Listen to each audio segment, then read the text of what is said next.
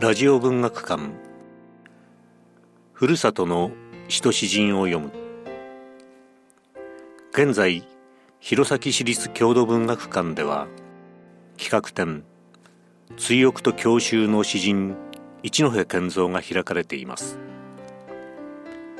一戸健三は明治32年に弘前市に生まれ大正から昭和にかけて青森県師団の中心的役割を担った詩人です。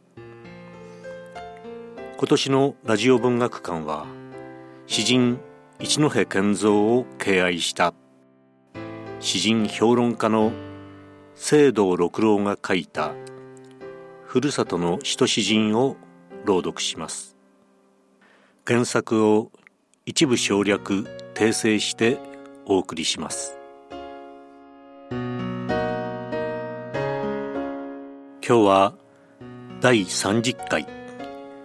三上寛捜査あの日の夜はを朗読します。どうぞお聞きください。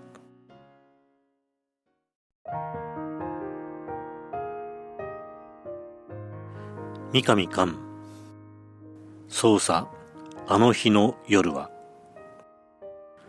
錆びたナイフを希望と呼んでみた。一昨年の夕暮れに踏んづけて泣いた浜ナスを血の色より赤かったと言おう。そうさあの日の海はサメの死骸が潮に乗りどこか地平の果てまで流れていくようだった。空でヨシキリが鳴いた。遠くで誰かが呼んでいる。豚小屋の裏に群がる野良犬の群れが隠れて四つん這いになって震えていた。まだ若い放火魔よ。早く逃げなよ。ここからこぼれていきなよ。そうさあの日の村は雪だけの泥で黒く染まりまるで後ろの山に叱られているようだった。反響が聞こえている。火の粉が笑って舞い上がる。青森県人はタレントには向かないと思っていたが古い歌手の淡谷紀子をはじめとして前に挙げた寺山修司も東北なまりの妙な標準語でとうとうと弁舌を振るうしその話し方の真似をして一層売り出すタレントまで出て驚いた。テレビがもたらした意外性の一つであろう。同郷ということもあろうが寺山修司を慕ってタレントとなり口真似もまたうまいのか歌手で俳優で詩人で文章家の三上寛である。三上寛は地獄の演出家である常識破りの詩人で演劇人の寺山修司と違って明るく健康的なのが私には嬉しい。寺山修司が好きなら三上寛は太陽である。津軽を引っ提げて東京に殴り込みをかけた男と言ったら勇ましいが意外とはにかみ屋なタレントである。ただ泥臭さをバイタリティに変え素朴さを新鮮さに変える天性を彼は持っているようである。タレント不動機に次のような紹介があった。マルチタレント三上寛は津軽半島の北端小泊村で生まれ育った。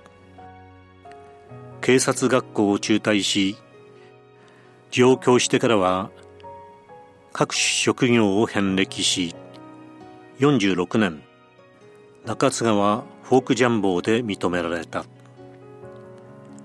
泥臭さを包み隠すこともなくもつけと感性のままの人生だという。著作物も多く映画アングラ芝居そしてテレビの役者としても多彩なキャリアを持っている。私は関係しているグループのある催し物の時途中列車で彼と一緒になったことがあるがズック靴を履きギター一丁下げた姿はいかにも現代風という感じがした。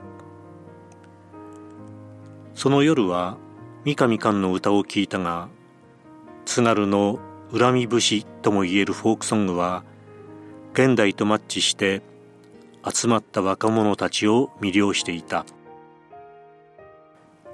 荒削りでいて触りがありそこには荒海の匂いがした。海辺で生まれ育ったものの潮の香りとでも言おうか。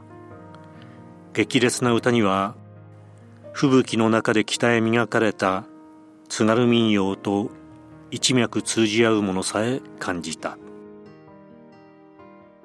彼は海で漁をする時のようにまた田んぼで百姓仕事をするようにして歌を作り詩を書いているに違いない。詩集お父さんが見た海が出て好評であった。操作あの日の夜はもその中の一編で若者のふるさと決別を感覚的に歌い津軽メランコリーを打ち出している。直情的で虚飾切り捨ての精神が時に干渉となり時に父への優しさとなって自在なのが三上寛の詩の手法で庶民的な世界に愛情を注ぎしかも前衛的な香りがする。詩集の後期で三上寛は17歳の時に生徒会室のガリ版で白い彫刻という詩集を作った。僕に詩を書くことを教えてくれたのは泉谷明先生であると述べており素朴な少年の新鮮なスタートを思わせてくれる。彼の恩師泉谷明は今も教員をしながら弘前で詩人として活躍し詩壇にも評価されている。三上寛は人間を大切にするユニークな人物エッセイ。北津軽郡東京村。津軽野郎は新しいヒューマンに満ちたものである。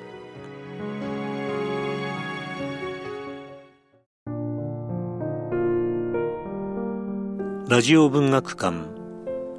ふるさとの詩と詩人を読む。今日お届けしたのは三上寛操作あの日の夜は。朗読は串引陽一でした。ふるさとの人詩人を読むは今回をもって終了です。長い間お聞きいただきありがとうございました。